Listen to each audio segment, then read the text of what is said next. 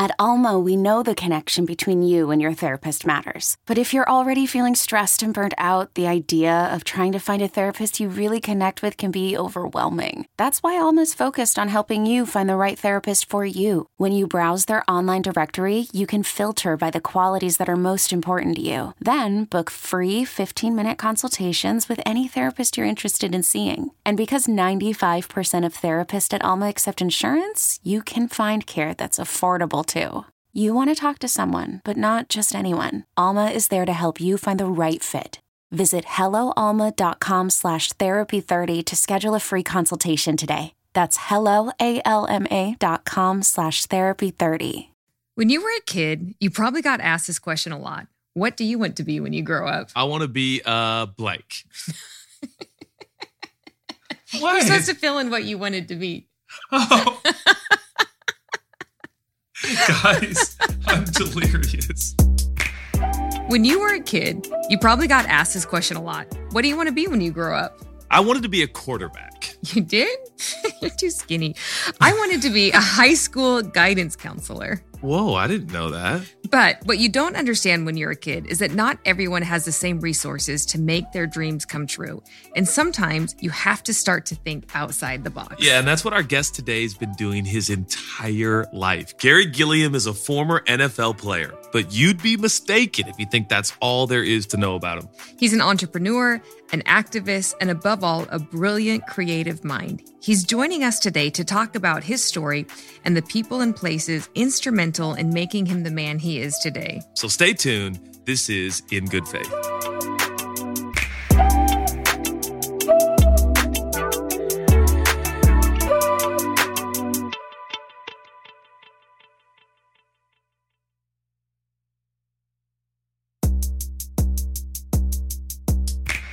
In all of the years of being around professional athletes, the man I'm going to introduce to you now is undoubtedly the most gregarious human being I have ever met.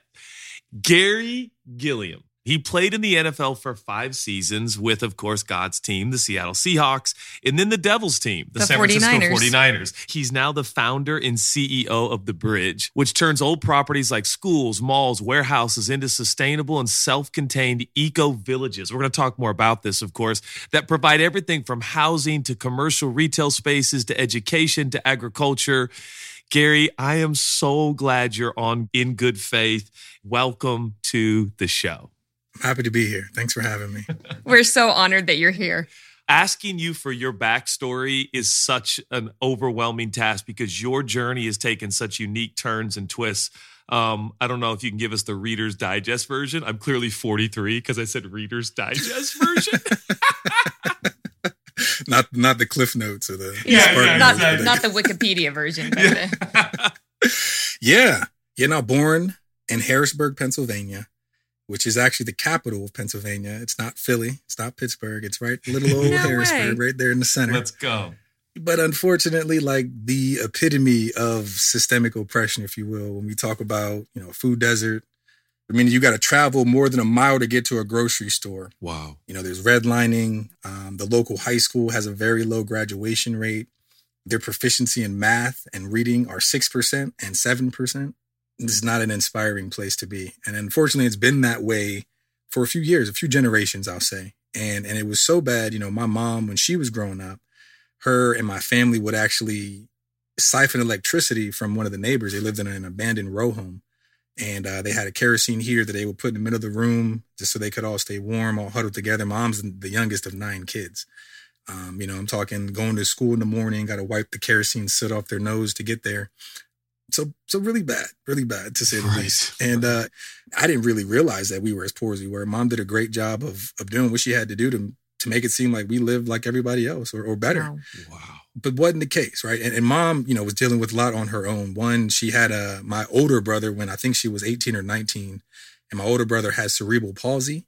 Then she had me when she was like 21, 22. So our situation was so bad that it actually qualified me to go to this private boarding school called Milton Hershey School, which is a cost-free residential school. So you live there. They pay for your schooling, food, housing, everything. How old were you? I was eight years old. And how far Oh away is that from the town you grew up in? Harrisburg is about 15, 20 minutes from Hershey, Pennsylvania. So not far. Um, now, at the time of my enrollment, mom had actually taken me out of Harrisburg and we had moved down to a, a town called Chambersburg, which is about an hour and a half away from Hershey. But I didn't know I was going there.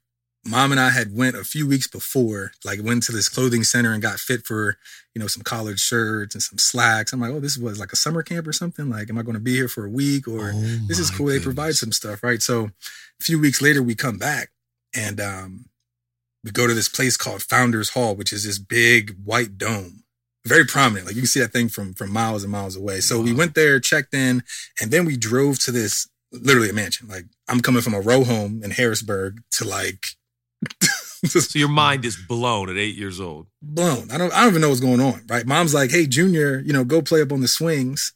You know, I got to go in here, sign some paperwork, and we'll, we'll head home, right? So mom goes in, in there for a few minutes. She comes back out. So I hop off the swings and go run down to get in the car. And she's like, no, no, keep playing. You know, I got to go back to Founders Hall, grab a few more things, and I'll come back and I'll grab you. So I'm like, all right, cool. You know, whatever. You know, I'm playing in the swing, sandbox, jungle gym, doing my thing. And it, you know, starts getting darker and darker and darker. Mom didn't come, mom didn't come back. Whoa. She didn't come back. She left me there at this mansion, right? Which is a, a student home where all the students live, about 10 to 12 kids with a, a set of house parents um, who act as your parents, wake you up in the morning, all this. Now, I didn't know any of this was going on, right? And my house parent, Mr. Noggle, bless his soul, he comes out and he's like, Hey, Garry, you know, it's time for you to come in and shower and get ready for bed. And I'm like, stranger danger. Like, I don't know who you are. Like, You have no context, no idea. none. I'm sure your mom loved you so much to have to make that sacrifice. Oh. But did you just feel so abandoned? Yeah, definitely confused, abandoned. Mm-hmm. I, I, every single night for the first two years that I was at that school, I cried myself to sleep. I was eight. The rest of the kids in my student home were in high school. And they, you know, they weren't really giving me anything to help. Like, hey, you know, you're gonna be all right. I've been through this before. This is what you can do. Like, it was like, all right, bro, like, get over it. I got pushed aside, right? And that was it. I just had to try and figure out by myself why this was going on. I'm looking at a picture of my mom, confused, right? Smelling one of her perfume boxes just because I missed being home Mm. every single night. Now I was able to see my mom though on the weekends, right? She could come in and, and sign me out, right? Because Mhm. she had signed me over to the school. I was literally like adopted by the school now. I could only see my mom during the day on Saturday, during the day on Sunday. And then I could go home for like Thanksgiving break, Christmas break, you know, stuff like that. But it was like being in college at eight years old. If you had to do it over again and you found yourself in your mom's shoes, would you make the decision that she made for you? Kind of an unfair question for what it's worth. You, you know, like, you know, hindsight, I think I turned out okay. I think it turned out you amazing. um but like just put myself like as a parent you know my daughter's two right Mm. so I'm, I'm thinking like over the next few years like to just not to see her for a few days is tough like let alone Wow. like to make that decision you know and i grasped that pretty early right so the abandonment thing went away because i realized that every kid at that school had a situation right like in order for you to go to the school you needed to either be an orphan foster kid everybody had to be below their poverty line so, you know, I'm like, okay, I'm here for a reason. Mom put me here because she realized this is the best environment for this small seed to grow into what it needs to be. Whoa. wow. Okay, let me let me take that on, right? Let me, you know, handle that. And that was once I hit about fifth grade, so I think I was about 10. Mom is is is she had saved up some money, you know, we were no longer living in Section 8 housing. She wasn't on welfare. Like she did what she needed to do over those couple years that I was there. And she's like, look, do you want to come home? You know, like dropping you off every day, Saturday and Sunday. Both of us are crying. She's like, do you want to come mm. home? And I'm like, no. Like this hurts. I understand, but like you put me here for a reason. Like Harrisburg does not have what I need. So thank you. Oh my goodness. So how many more years are you there? I was there from 8 to 18. Mm. And fortunately, the school provided a ton of different things though to distract myself from being homesick. And what they actually called it is the whole child approach. And that's aside from, you know, providing those basic needs of food, shelter, and water, they're going to provide all the wraparound services that a kid could ever want, right? So football was one of the last things I actually did. I did ice hockey, soccer, swimming and diving, wrestling, baseball, right? And then eventually got to football. But aside from sports, I did ballet, jazz, and tap for 10 years. I learned how to play the piano and the guitar, right? I was the Phantom and Phantom of the Opera, right? I like literally immersed myself in everything this whole child approach to the school offered, and it polished me up, right? I became a pretty well rounded individual. I have, I have so, so, many questions. questions. I don't even know what to do right now. First and foremost, it was founded back in 1909. And my graduating class of 2009, we were 100, like the 100th year. Like it was like Whoa. this big old thing. But back in 1909, it was founded for little white orphan boys. It was called the Hershey Industrial School for Boys. Industrial because it was like a trade school. And that holds true to this day. But we call it our career exploration pathways. And what happens is when you hit high school, you have to choose a trade and then they actually shift your curriculum to aid that trade. Right. So I did graphic design and video production. So like I took a couple more extra art classes and marketing and some business things. Like we have carpentry, um, drafting, health occupations, agriculture, culinary arts, business, literally everything you could think of. And you, in order for you to get your high school diploma, you have to get nationally certified in your trade. That's one requirement. Number two is you have to have above a C average. There are no D's in the school. It goes A, B, C, F. You have to have your driver's license and you have to pass a swimming test. Once you hit all four of those things, it qualifies you for the continuing education scholarship, which means that whatever college, university, trade school you get accepted to, the school would pay for the entire thing except for $2,000. Incredible. Wow. So through the 60s, black males were admitted, 70s, females were admitted. And by the time I went in the late 90s, it was no longer just for orphans, but kids below the poverty line, foster kids, right? The like. So is it publicly funded or privately funded? So here's the kicker. I'm sitting there thinking like, this is a great school. Where are the rest of these campuses at? The campus is, I think, well over 7,000 acres. Whoa. There's at least 200 of these mansions that these kids live in. The facilities are, are phenomenal. The school actually has the second largest endowment of any educational institution, second only to Harvard. Oh my. Whoa. At $17 billion. They're the majority shareholder of Hershey Co., Hershey Foods, all that. That's the way that Milton Hershey set up the okay. deed. So I had two questions. One, where's the rest of these campuses at, right? Where the rest of the Milton Hershey school campuses? But then two, where's Coca-Cola's and where's mm. Nestle's and where's McDonald's town? Like, why aren't these corporations investing intentionally in the infrastructure of the communities that they're in, right? Because wow. the town of Hershey aside from just him creating this chocolate factory and Reese's and all that for his workers to work, he then created this ecosystem around them, right? He realized that in order for them to really be loyal to the company and be more efficient and, and really be the best that they could be, he needed to provide wraparound services for them. So we created places to work, eat, live, learn, and play, right? Hershey Park, Hershey mm-hmm. Gardens, Hershey Theater, Penn State Hershey Medical Center, right? Everything you want and need is right there in that town. Incredible. And what it has yielded to this day, some of the highest property values in the state, some of the lowest cancer rates in the state, one of the highest graduation rates of a local public school in the state, right? Not a food desert, an international destination, all off the back of a Fortune 100 company by man back in the time of Rockefeller, Carnegie, all them, but dedicated his legacy, his life, his fortune to help these underserved kids. Whoa. And so he built all those things not in an air quote company store kind of way that they would all be reciprocal back to him. It was to truly build up the community. Yeah. Wow. Do you believe we wouldn't be talking to Garry Gilliam today if not for this endeavor? Absolutely not. Garry would probably be, might be dead, might be locked up. Definitely wouldn't be where I'm at right now. Not at all.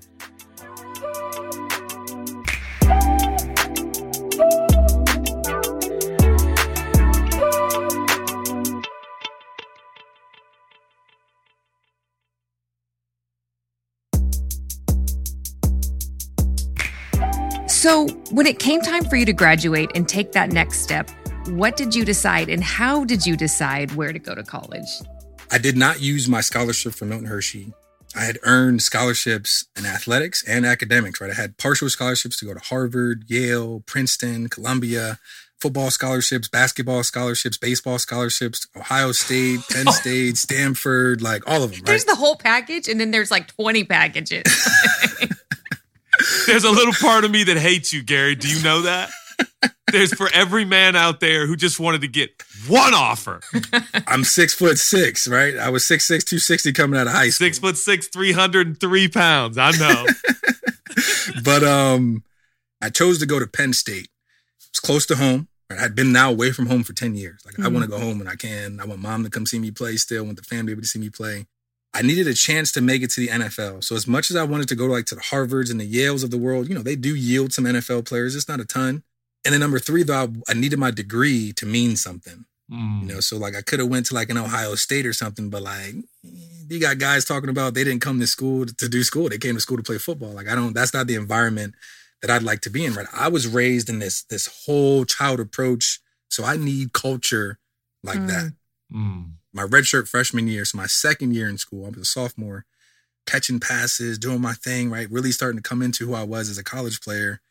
Um, got hurt. I tore my ACL, MCL, meniscus, part of my patella, three bone bruises because the way my knee mm. had like hyperextended.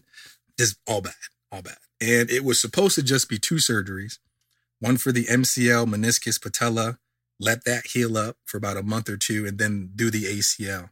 Now, in between those two surgeries, I developed a staph infection in my bone marrow. So now, not only was my career on the line, my life was on the line. And it was bad. It was so painful where I couldn't sleep.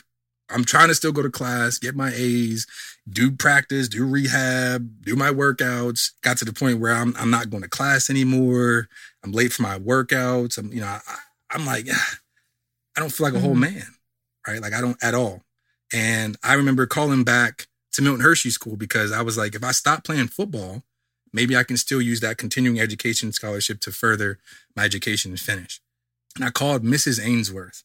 She was the leader or the director of the religious programs at the school. Um, I was a Sunday school teacher while I was in high school. So she was like my boss, if you will. We had a great relationship. And she was also the wife of the athletic director. So she was at all of our games, right? So her and my mom were like right next to each other. She's like my second mom. So in this just deep, dark moment, you know, I, I call her. And as soon as she picks up the phone, I just break down crying. You know, like, why is this happening to me? I've been a man of God. I've been a whole man. I've, I've done everything that I'm supposed to do. Like, I, I don't want to do this anymore. Hmm. Like, it hurts. Like, there's there's personal stuff going on in my family. Like, just a lot going on, right? So, she let me get it out, right? And I cried it all out. And she goes, "Listen, Garry." She said, "I'm gonna say one thing." I said, "I hear you." See, "But you got to remember this: that God gives the hardest battles to the strongest soldiers, and what you're currently going through has nothing to do with you." but it'll be a testimony for the soldiers you lead one day. So be selfless. Wow. Like you like to this day, like it, it still gives me like crazy goosebumps. Like it, it hit from who it came from and the way I was feeling in that moment. It was exactly what I needed to hear. You know, and that just that recalibrated me. It was like, all right, G, focus on what you can control. Right. Take this thing one day at a time, one play at a time. And I'm telling you, it, I needed that because I was out for two years. I missed half my college football career because of that injury. But you still showed up, I still showed up. contributed to the team. still showed up. A skilled sailor is not made on calm waters. Mm. Well, gee, here's your chop, right? What you gonna do with it? This is the extra weight. Why did that motivate you so much? That one phone call with your second mom. Why did that motivate you so much? That it was beyond me, you know. Wow. And that some people may, you know, give them anxiety that they can't control it, but to me, that was like, all right, this is there is somewhere that I need to be, that I need to get to, but I have to go through this to get there. Like in the weight room, ah, you know, you want to get bigger and stronger. Well, you got to put some extra weight in the bar. Just like life, you need some resistance if you need those muscles to get on the field and play. You know, so Wow. that's how it felt. You know, and I was like, all right, this is similar to other parts of my life. All right, let me let me lock in on it. I just think Mm. it's so incredible for you to be able to be inspired by the fact that it's beyond yourself. As a parent, as teachers, we use the inspiration of you're going to achieve your dreams, you're going to be successful, you're going to get these things for yourself. But that you, as a whole man, were actually motivated by being an inspiration for others. I'm just amazed at Mrs. Ainsworth. Yep. Is that her name? hmm At her courage to, in your low moment, That's just tell you it's not about yourself, it's about others. So Which is, I mean, oftentimes we see people like yourself, Garry, and we think, wow, NFL must be nice. Wow, big program. Wow, must be nice. But it really gets back to this 10 year old young man who looks at his mom, who's doing the best she knows how. And she says, Do you want to come home, son? And something in that 10 year old young man says, No, mom, this is where I'm supposed to be. And I think sometimes we see the Garry Gilliam today and we lose sight of the fact that at one point you were 10, you were 18, you were 20, and the adversities you faced. And I, I can't help but go, God, I hope there's somebody out there listening right now to say, man, if Garry can do it, so can I. And I'm not trying to be cliche. I'm not trying to be cheesy, but um, I just didn't know, man. I didn't know that this gregarious, handsome, and you know, I always said, my God, Garry Gilliam, you are so handsome. but now I know. Now I know why people are just drawn to who you are. You're a world beater. Yeah. Yeah. Thank you. I mean, Thank you. I'll let that sit. That that means a lot to me. It does. Thank you.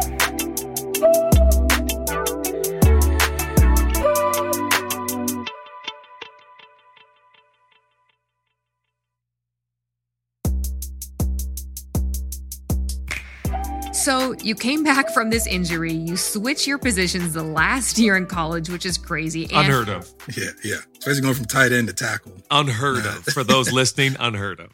You went to play in the NFL. What happens next? You know, the pursuit to the NFL is a bit harder. I didn't get invited to the combine, ended up going undrafted. And then I chose to go to Seattle, right? I had I had a lot of opportunities to go to a few different teams. I wanted to go to Seattle though because of, of the culture again. Had a good time in Seattle, right? We went to the Super Bowl, lost that Super Bowl, unfortunately. I caught a touchdown in the NFC championship game, ended up starting for a few years, and then, like you said, went, you know, down to the rivals down there in the Bay, played for a few more years. But the two cities that I played in, Mm. right? Seattle and San Francisco, took me back to that second question I had for Milton Hershey School. Where's the rest of these cities? Right? Why aren't these corporations investing intentionally in the infrastructure of their communities? These tech companies aren't doing it either. They're starting to, right? Google Campus, some of those things, but they increase property values and wages. So now the people that normally would live here can no longer live and work together. Lots of that going on in Seattle, San Francisco. So so bad in San Francisco, down in, in Silicon Valley, couldn't even get to Levi Stadium. People like striking across the street. Like, whoa, this problem, that question I had, is still Whoa. relevant. Wow. And then to double it up, I'm yearning for athletes to go home and do something, right? Like we have platforms and, and social capital and actual capital to go home and do things beyond a football camp because not everybody can be us, right? Like, do you want me to go home and hold the Garry Gilliam football camp and, and really push along this cultural indoctrination that a young boy can only be an athlete, a rapper, or a drug dealer to get his family out of the situation that they're in? And we as athletes are reinforcing that thought. Can we go home and do something else? So when I'm asking guys this, they're like, I'm a football player. Well, how am I going to go talk about financial literacy? I have a financial advisor. My game checks go to their account. They send me a check for my disposable income. I don't even make my own budget. They pay my bills. 88% of us Mm. are broke within a few years. You don't think that they had financial advisors? You don't think you should educate yourself a little bit? Why aren't you thinking in that way? It's not that you don't want to because you're interested in what I have to say. Well, here's a blueprint for you. I grew up in a town, in a school, and went to a university that provided environments for me that I think helped me get to where I'm at. Wow.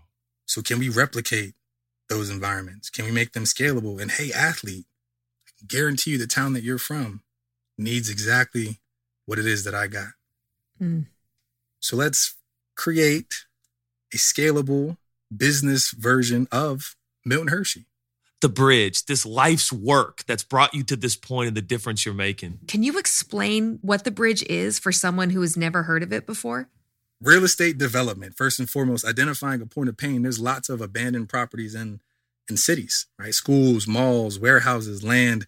And in most cases, they're held by a municipality, a land bank, that they, they don't just want a traditional developer to come in and build a bunch of affordable housing or a bunch of senior housing, right? Nothing wrong with those things, but because of how centrally located a school and a mall is, the wraparound services have an extreme impact, right? And these Mm. master planners, these comprehensive plan planners and city council members understand that. Yep. So what do we do there? work, eat, live, learn, play. So what what does that mean though? What is that? That's how Hershey was set up, remember? Yep. So Yep. what we do is we acquire these schools, malls, and warehouses and create ecosystems or eco villages as we call them. Right? It's really just a mixed use development. Yep. It's got places to work, eat, live, learn, play, work. Entrepreneurs can come and create businesses.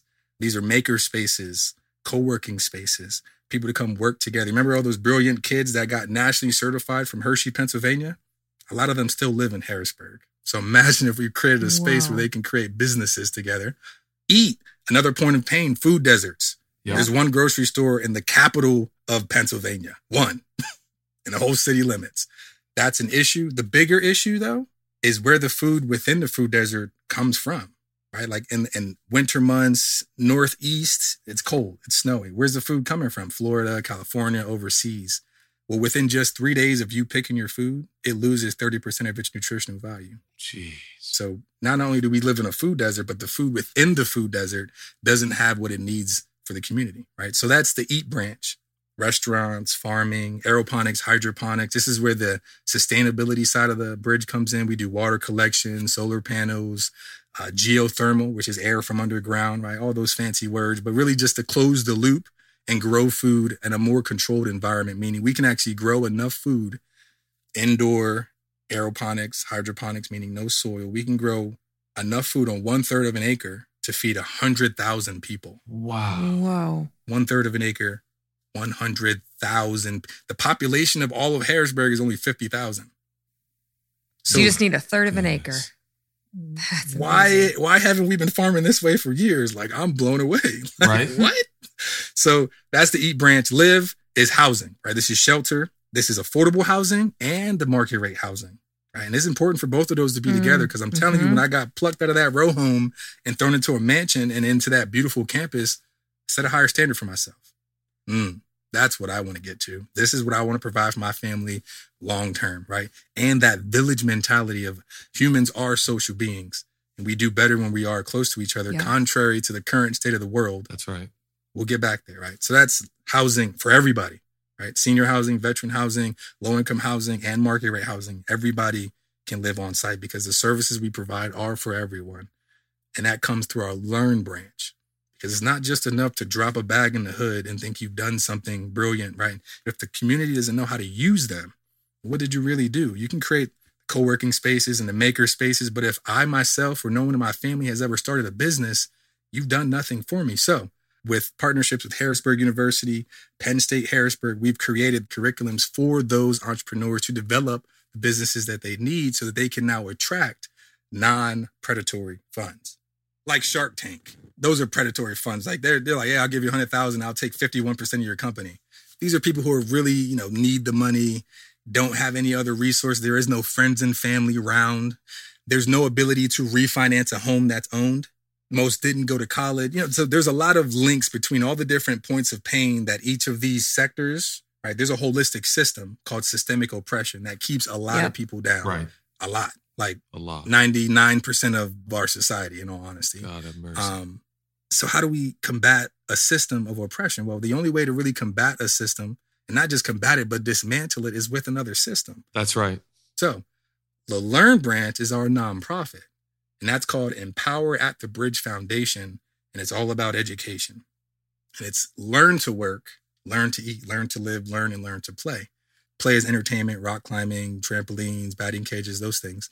So what we create, right, with these spaces to work, eat, live, learn, and play, it creates what we call systemic empowerment. Right? We create these spaces and then we teach people how to use them in a self-sufficient way It's teaching that community how to do for themselves, right? And that's empowerment. As of now, that's not what the system produces, right? It makes you rely on Makes you dependent. and all things, right? With all that you've been through, the money you've made, the career you've built, why are you giving yourself to building a system that no doubt is going to take extraordinary effort, passion, and commitment to see it through? I'll give you a real tangible answer here. So, one of my degrees is in psychology, and I've kind of alluded to a little bit, right? Maslow's hierarchy of needs. Yeah. Mm, physiological needs, food, shelter, water, safety, security, love and belonging, self-esteem, self-actualization. Now they say in order to get to the top part of the pyramid, the bottom needs to be taken care of.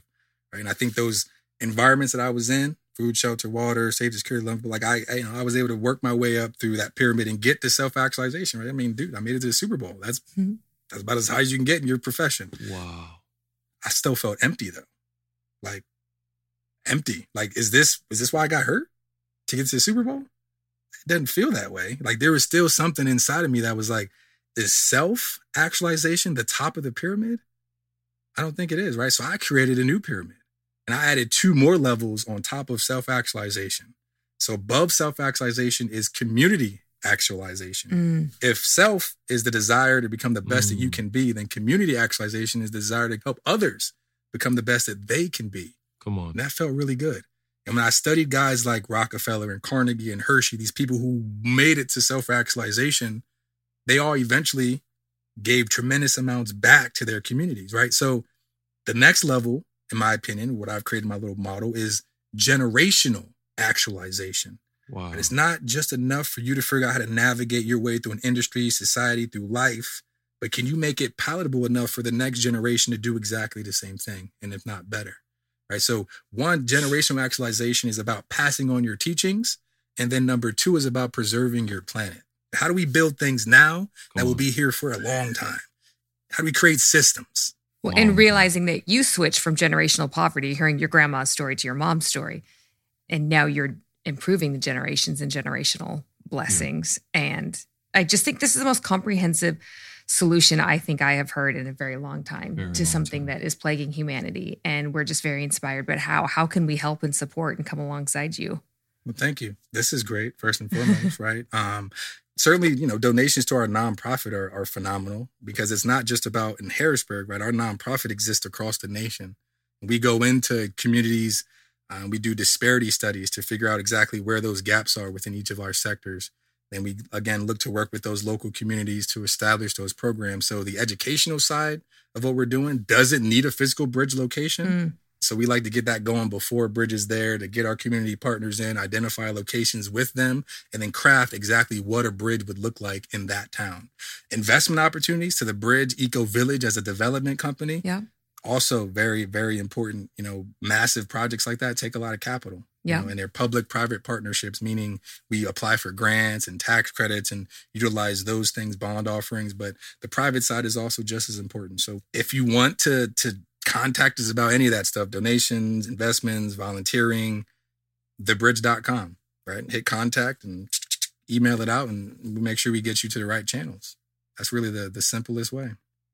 It's just the beginning. Just it's the just the beginning. Yeah. My dad used to say, my late father, who passed about 11 years ago, son, I want you to always think, what do you want on your tombstone when you die? So I'm going to ask you, Garry Gilliam Jr., what do you want on your tombstone when you're gone? Garry Gilliam, the bridge builder. Mm. Wow. Wow. It's beautiful. We crossed a lot of bridges too. Yeah. Man. But now you get to build them. Yeah. It's pretty phenomenal. That's the trick, right? Mm. Just little small opportunities, right? It just popped in my head. So I'm, I'm gonna share it. You remember, um, you know, mom dropping me off reminds me of like that story of Moses. Mm. That's what it is you put, you know, let me put Moses in this river, send him off to a better life. Hopefully he'll be able to be raised and come back and let his people go. That's it. And that's what you're doing. Like I think I've read somewhere like in your life, all you need is five yeses. Mm. That's it. Five. Right. So I'm like, all right, well, I got accepted to Milton Hershey School. I made it to Penn State, made it to the Seattle Seahawks and NFL. Hmm lock it in capitalization for the bridge. What's that last yes? Mm. Wow. Hmm. I don't know. Keep going though. We're excited to watch the journey and see. And just so you know, you have you have two yeah, people who are cheering you on. So and whenever and you're ready for that hey, next um, endeavor. In good faith, one of the things we like to do at the end is just yeah. pray at the end of our podcast. We are very happy to do it, but always want to give our guests an opportunity as a Sunday school teacher. Um, would you have any desire? Right? I, didn't, right? I didn't even know you were. we got to take you back teacher. to your roots. Garry Gilliam. By the way, I don't think I've ever called you Garry one time. It's always been Garry Gilliam because there can't be a better name than Garry Such a good name.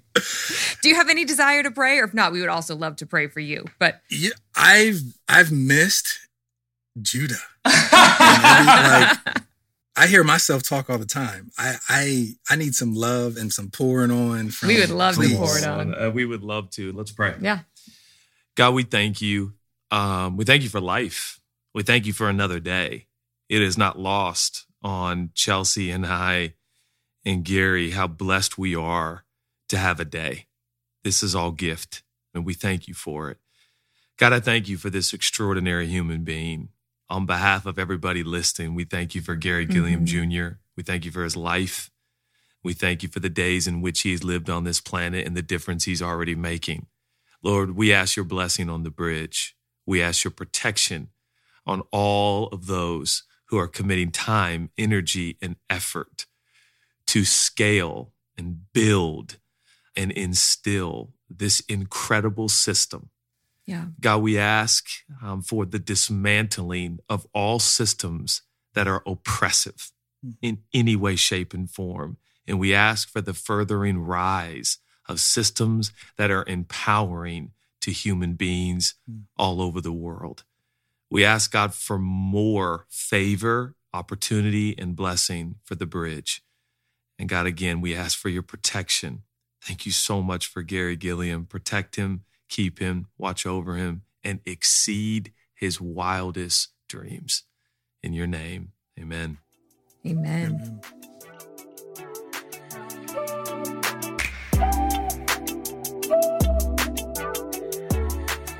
This has been a presentation of OBB Sound, SB Projects, and Cadence 13. Executive produced by Chelsea Smith, Judah Smith, Michael D. Ratner, Scott Ratner, Elias Tanner, Scooter Braun, Scott Manson, James Shin, and Chris Corcoran. Produced by Grace Delia and Caitlin Plummer of OBB Sound and Kyle Venuya of SB Projects. Produced by Lauren Lagrasso and Serena Regan of Cadence 13. Edited, mixed, and mastered by Adam Macias. Original composition by Colin Gilliard. Production support from Otha White and Dylan Martyr. OBB Sound is an OBB media company. Cadence 13 is an Odyssey company.